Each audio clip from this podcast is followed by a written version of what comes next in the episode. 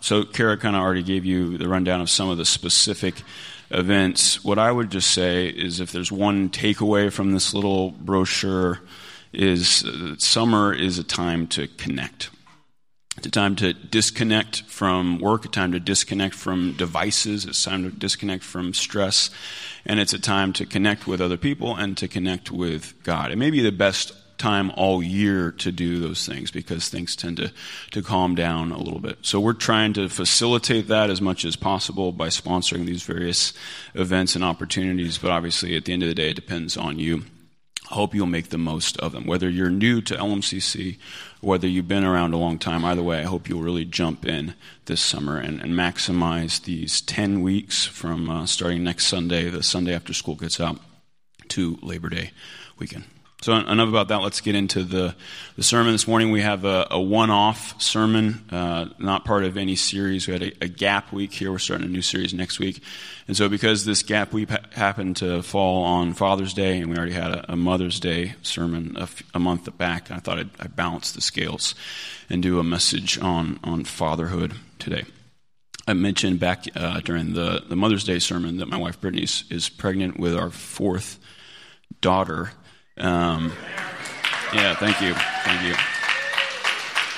You know, a little known fact, it's a 50 50 chance every time, by the way. Most people don't, don't realize that. So this is like, like flipping a coin four times and getting tails every single time. There's only a 6% chance of that happening. Um, but anyway, uh, it's just for free. Um, so I've, I've become I'm about to become a, a, father for the fourth time over in six years, which, which means I've had fatherhood on the brain recently. And, and what that means is that I have come to understand in a new way a truth that I've heard all my life, heard all the time, grown up in church, but didn't really come home to me until recently. One of the most astonishing, if not the most astonishing truths that Jesus came to teach us is that God wants us to relate to him not primarily as our judge, not primarily as our king, not primarily as our creator, but God wants us to relate to him primarily as a father. And uses all those other things too, of course, but primarily, first and foremost, God wants us to relate to him as a father. That's not obvious. That may seem obvious to you if, you if you're familiar with Christianity, but it's not obvious. No other religion places this emphasis on God as Father like Christianity does. Over 150 times in the Gospels, Jesus calls God Father. And one of the, the biggest bombshells he ever drops, the, the two words that change the world, were when his disciples come and say, Lord, teach us to pray. And he says, Well, the way you start is, Our Father.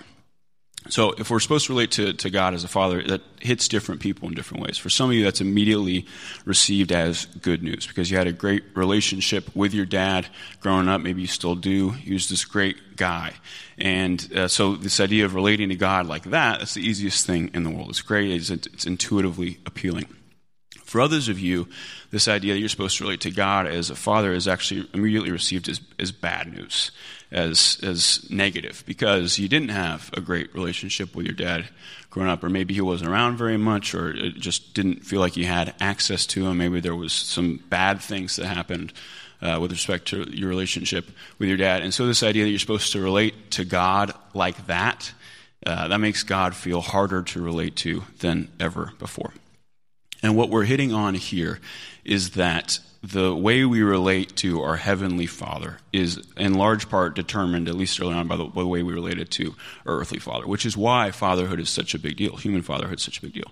Because a father's main job, his main responsibility, is to teach his children what God is like. So a bad father tells lies about God every day to his kids without even meaning to. And then even the best father still is, is still a flawed human being, still imperfect. So what that means is that every single one of us, regardless of what kind of father we had, have, have mistaken ideas about God. And we have to do some work if we want to get at this Father, God, uh, and see what he's really like. So that's what I want us to do this morning. I want to dive into this work of seeing how good a father God really is. We're going to look at four qualities of God as a father. The many more than this, but we only have time for four this morning. First, he's generous. Second, he's compassionate. Third, he's near. and fourth, he's strong. Those will be the four sections to this morning's sermon. He's generous, he's compassionate, he's near, and he's strong. So, first, he's generous. And we have a, a, passage of scripture for each of these four points, a passage or a compilation of verses. So, you can follow along with me on your program, or you can read along on the screen as well. If you look at this first passage on your program, talking about his generosity. Jesus, these are famous excerpts from the Sermon on the Mount. Jesus says, Your Father knows what you need before you ask Him.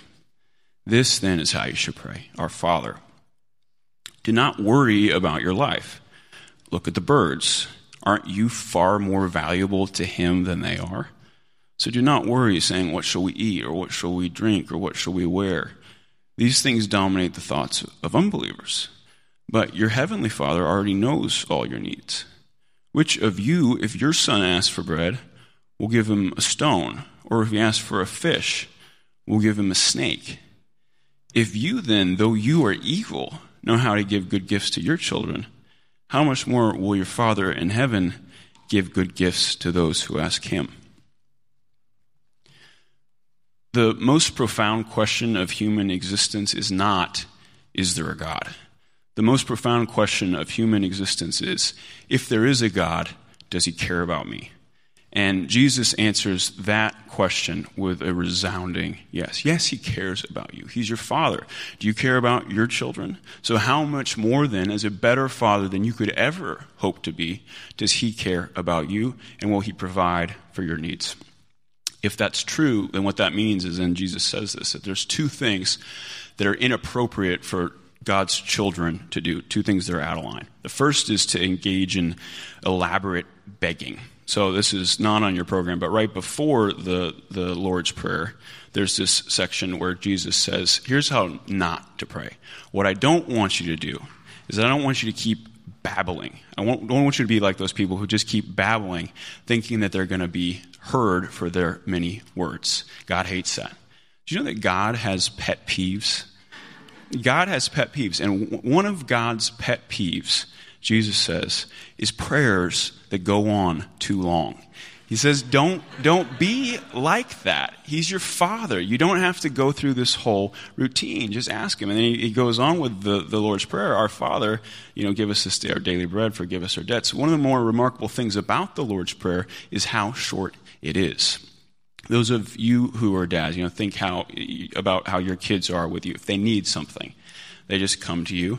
They need money for you know whatever such and such, and they just their hand is already outstretched. They expect to get it. You know, can I can I have money for such and such? Why? Because they know that you can do it, and they know that you want to do it.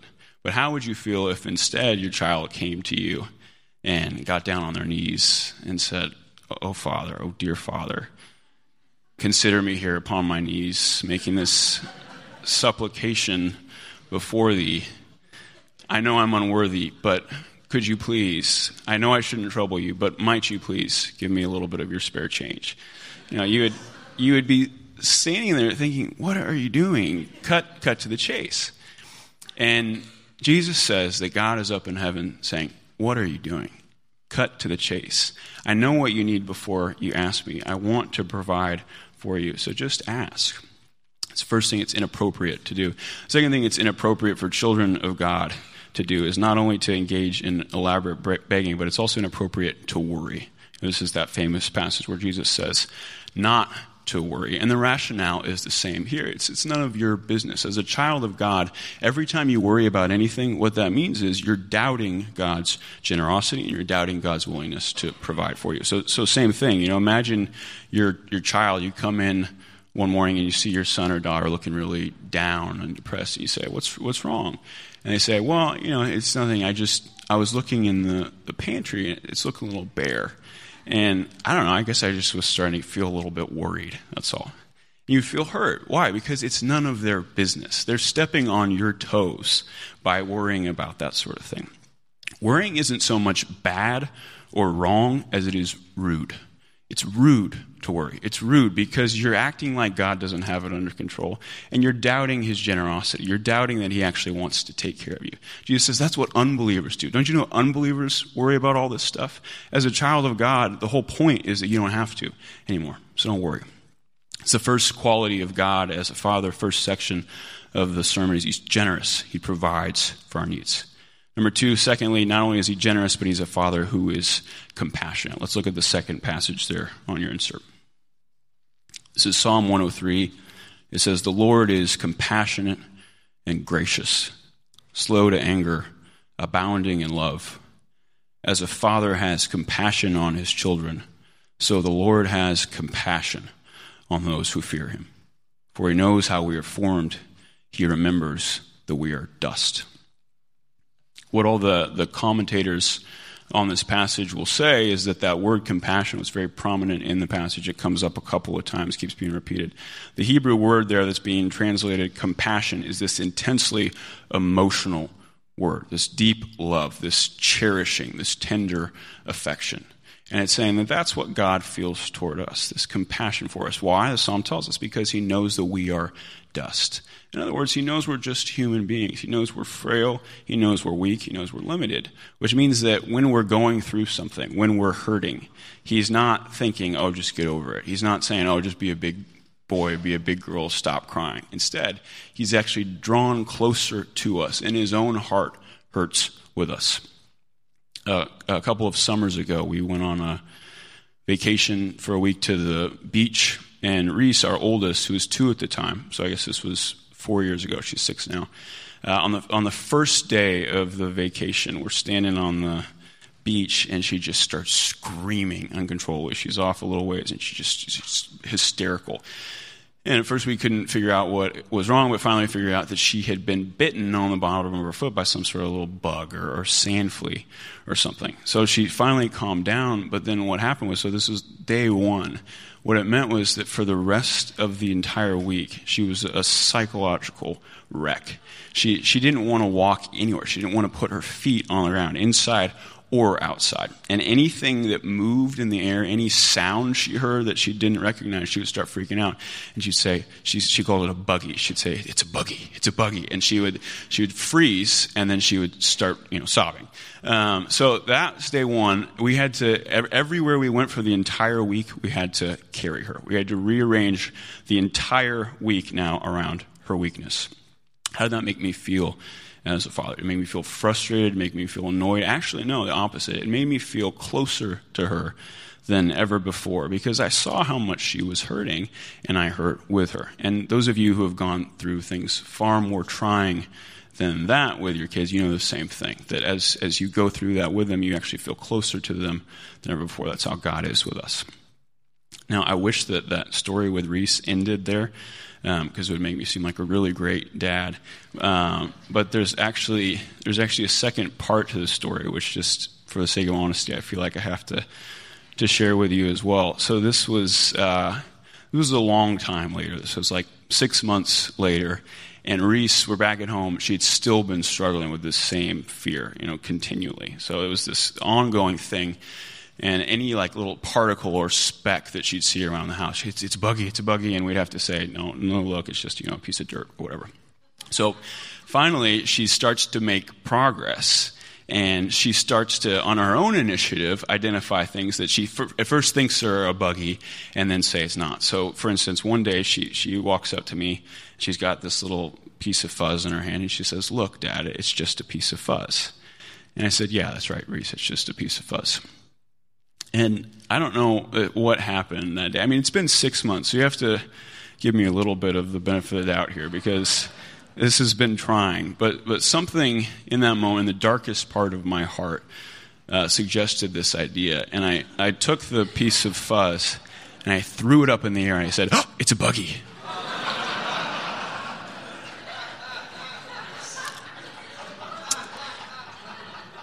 And yeah, right. Now, you're never going to listen to anything I say again. Um, so she, she first jumped, you know, and got really scared. And then she saw that it wasn't, it was just a piece of fuzz. And she looked at me and she just, she just turned around. She didn't say anything. She turned around and walked over to the couch and just laid her head down on the couch, completely silent. And so I said, Reese, you know, c- come over here, come over here. And she, so she gets up and comes over and I said, Reese, I'm, I'm really, really sorry. I shouldn't have done that. And, you know, silence, doesn't say anything. So again, I say, Reese, I'm, I'm really, really sorry. And when somebody says they're really sorry, what you say is, I forgive you. I love that I'm already the moral authority again now, you know. and I, what you say is, I forgive you. And she looks at me and she says, I have to go now, Dad. she turns around and leaves. So the whole rest of that day, you know, she's two and a half. The whole rest of that day, I'm saying, I'm sorry, I'm sorry. Every time, nothing, you know, just turns away. And finally, that night, as I'm putting her to bed, I said one more time, you know, Reese, I'm really, really sorry. I didn't say anything about forgiveness that time. And finally, she said, I forgive you, Dad, and gave me a big hug. But, but the point of all of that is, God's not like that. God, God doesn't exploit our weaknesses. He doesn't do stuff just to screw with us and to, to get a laugh. Rather, he's compassionate. He's unfailingly compassionate. Even when our patience would be tried, he's compassionate all the way to the end. He feels closer to us when we're hurting. That's number two. Third, this morning, not only is he generous and not only is he compassionate, but third, he's a father who is near. Let's look at this third set of verses on your program. We praise you, God. We praise you for your name is near. The Lord is near to all who call on him. The time has come, the kingdom of God has come near. God did this so people would reach out for him and find him, since he is not far from each of us. Once you were far away from God, but now you have been brought near to him. Let us draw near to God with a sincere heart and with the full assurance that faith brings. The popular idea about God is that he's very far away and he's very busy. And that idea probably comes from uh, a number of different places, but it, it, comes most of all from the failings of our human fathers, who are too often far away or very busy. You know, there's this uh, debate going on in the parenting literature. I don't know if you've, you've kept up with this. This debate about which is it that kids need for their development and which kind of affects their outcomes more. Is it the, the quality time from parents or is it the quantity time? And both sides have their, their studies that they support to say this is what it is, and they're, they're arguing against one another and trying to, to, to disprove the other and say it's this or it's that. And it's obvious why. You know, the stay at home parents want it to be quantity time so they can feel like my kid's better off, even if I'm not engaging with them, they're better off. The working parents want to feel like it's quality time so they don't have to feel guilty about not being there all the time. So the question is, which is? Which of the who's right? And, and the answer is that the, the thing that's so silly about the debate is that it's obviously both kids obviously have to have both. This, this uh, relationship with the parent is essentially the kid's emotional food. It's their emotional nourishment. So if you think about, you know, actual food, if it's like having a debate about, well, which is more important for a kid?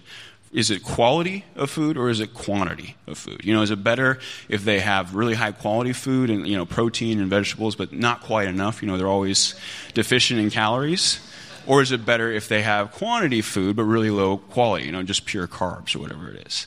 And the answer is, well, neither one is good. Kids need both. They need quantity and quality. So it's not enough to be all around all the time if you're not engaged, but it's also not enough to just try to schedule in these few hours that are going to be really high quality. And the reason that that second one doesn't work is because quantity begets quality. You have to have quantity if those quality moments are going to happen. You know, the, the highest quality type of interaction with your kids of all way way more important than making memories or fun or, or these you know uh, great like laughing times together. Most important of all is these heart-to-heart conversations where both people both the parent and the child both parties are open both parties are listening and both parties are being vulnerable and transparent. If that's going to happen it, it only happens if you're near if you're near not just physically, but if you're near emotionally, if you're emotionally accessible. But what doesn't work, and you've probably tried this like I have, is to schedule those quality conversations. You know, what, how does it work for you if you try to engage your kid in conversation? You say, you know, how was how was school today? You try to ask them about their friends, ask them about their interests. You always get one word answers, and a lot of times they actually get annoyed with you. And the, the reason for that is not because they're punks, I know that's what you, what you think it is, but the reason they do that is because you ignored them earlier. You know, you weren't ready to talk to them when they had a question for you. And now you're saying, well, let's have a relationship on my terms. I've got five minutes. I'd like to check the parenting box. I'd like to have a very high quality conversation with you right now. So let's, let's talk.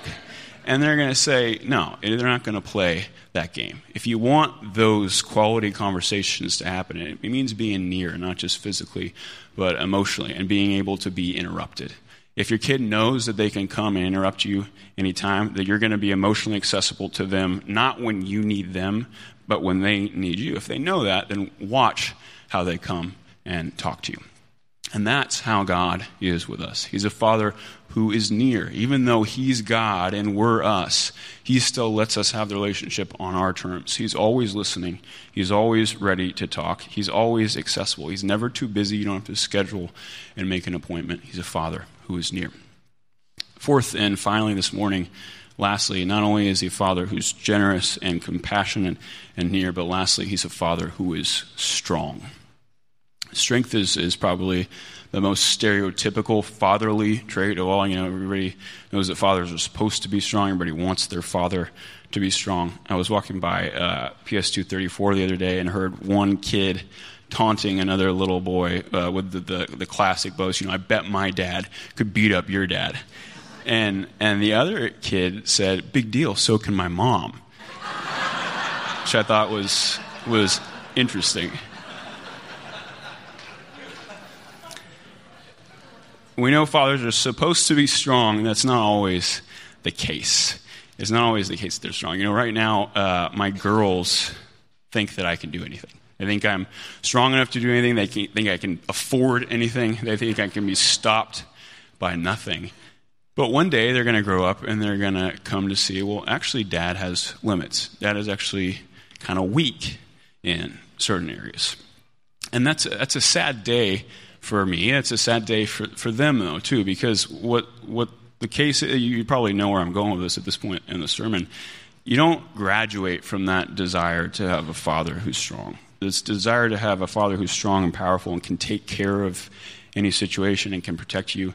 That's not something that all of a sudden goes away when you grow up. That's not just a desire of every boy and girl, that's a desire of every man and woman. And what that desire points to is God the Father, who is strong. Let's look at these last verses, this last passage on your insert.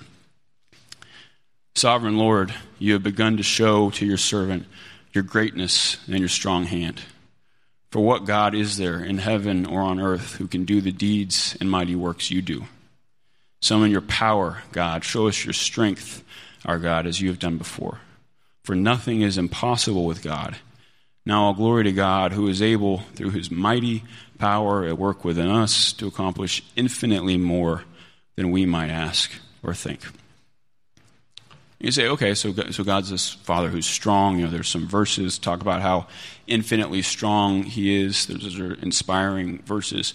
But my question is, if, if that's true, why are our prayers sometimes not answered then? Why do dreams still fail then? Why do these terrible things still happen? You know, for instance, where was this strong, powerful God who's a loving father in Charleston on Wednesday night?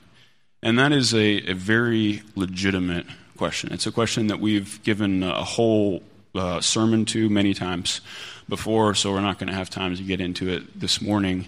Uh, and even if we gave a whole series to it, it's not a, a question that we could ever answer with any true satisfaction. This question of why God, if He is strong enough to protect us and if He does love us like a father, allows these things to, to happen to us. The whole book of Job in the Bible is just one long, ranting, raving, emotionally charged debate on this question. The Bible doesn't give pat answers to this question. It has a bunch of people arguing about it, and they themselves don't ever come up with an answer. So we're not going to answer it this morning either.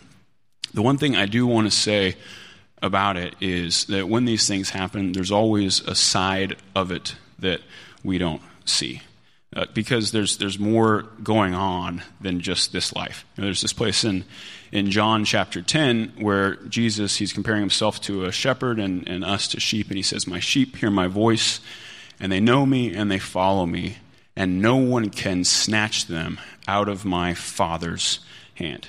And what he's talking about there is that whatever may happen to you in this life, whatever evil may come in this life, that doesn't affect your safety in this eternal sense. It's not going to let anybody, God's not going to let anybody snatch you out of his hand.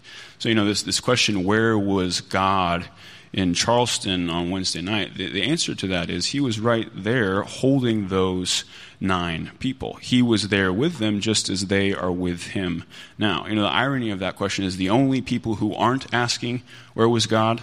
Are those nine people because they're the ones that know now better than they ever knew before that he was holding them the entire time. And, and saying that, I'm not, I'm not trying to say, oh, it's no big deal. I'm not trying to say that we shouldn't be angry about racism and violence or that we shouldn't be mobilizing to fight racism and violence because we obviously should, and Christians should be leading the charge. All I'm saying is that just because these things happen, that doesn't mean that God is somehow not a father who's strong and not a father who's caring, because there's more than, than we can see. So that's it this morning. Those are the, the four sections of the sermon, four qualities of God as Father. I wish we had time for more. He's, he's generous, He's compassionate, He's near, and He's strong. And the way I want to close the sermon is by going back and kind of looking back over the, the whole of it, those four qualities, and asking two questions that have been kind of lurking in the background, two underlying questions that we haven't had a chance to address until now. First question is how can I be a father like this? You know, that's my thought as I go through this sermon and we talk about these qualities is I want to be a dad like that. I want my daughters to say those things about me that I'm generous and compassionate and near and strong. So how do you get there? And the answer to that is the the only way to be a father like that is to have a father like that. You say, well, what are you trying to say? You're saying if I didn't have a good dad, then therefore I can't be a good dad and my children are doomed? No, I'm not trying to say that at all. Uh, my, my grandfather on my dad's side, my dad's dad, has struggled with uh, mental illness and with alcoholism his entire life. So he's uh, growing up. Uh, my dad's home was very volatile, and my, my grandfather was very verbally abusive, wasn't around very much. It was a very bad situation. And yet I grew up with just about the, the best dad a person could hope for. So, what happened there? What happened was in high school, my dad met a better father. He found out about a father who had a love beyond anything he could imagine, a, father that had these qualities that his dad didn't have. And so then he was able to, through that relationship with that father, become that sort of father to me, be generous and compassionate and near and strong for me. And not only that, but introduce me to that same better father who is even more generous, more compassionate, nearer, and stronger than, than he could ever be. So the only way to be a father like this is to have a father like this. The second question that's been lurking in the background all morning is how do you know? You know, you, you say that this is what God is like. You say these are his, his qualities as a father. You read us a few verses, but how do you know? How do you really know that this is what God is like? What we said at the beginning is that Jesus came to tell us about God as a father and to tell us what God is like. But it's actually more than that. He didn't come just to tell us what God is like as a father, He came to show us what God is like as a father. And He shows us through His life, it's on every page of the Gospels. But more than anything else, He shows us what God as a father is like through His death and through His resurrection. So it's not until we see Jesus on the cross that we know for sure that God is, is generous, that God will provide. Paul has that line He who did not spare even his own son, how will he not also give us everything else? It's not until we see Jesus on the cross that we know for sure that God is compassionate, compassionate to the point of being willing to take our hurts, our sins, our failings upon himself, even to the point of breaking his own body it's not until we see Jesus on the cross that we know that God is near. He comes so near to us. He's so accessible and so vulnerable to us that he doesn't even turn us away when we come to arrest him and kill him. And it's when we see Jesus risen from the grave that we know that God is strong, strong enough to conquer death, strong enough to take everything that's weighing us down, not only lift it, but lift us to new life. That's how we know. That's how we know through the death and resurrection of Christ. And that's when you look. Where you look when you start to, to doubt? You know, when the prayer isn't answered, or when things don't go the way they're supposed to go, or when everything is falling apart. Don't doubt God's compassion and his generosity and his nearness and strength. What you do is you look to Christ crucified and Christ risen to have your faith restored. Let's pray. God, this idea that you want us to relate to you as a father, this close relationship of, of parent to child.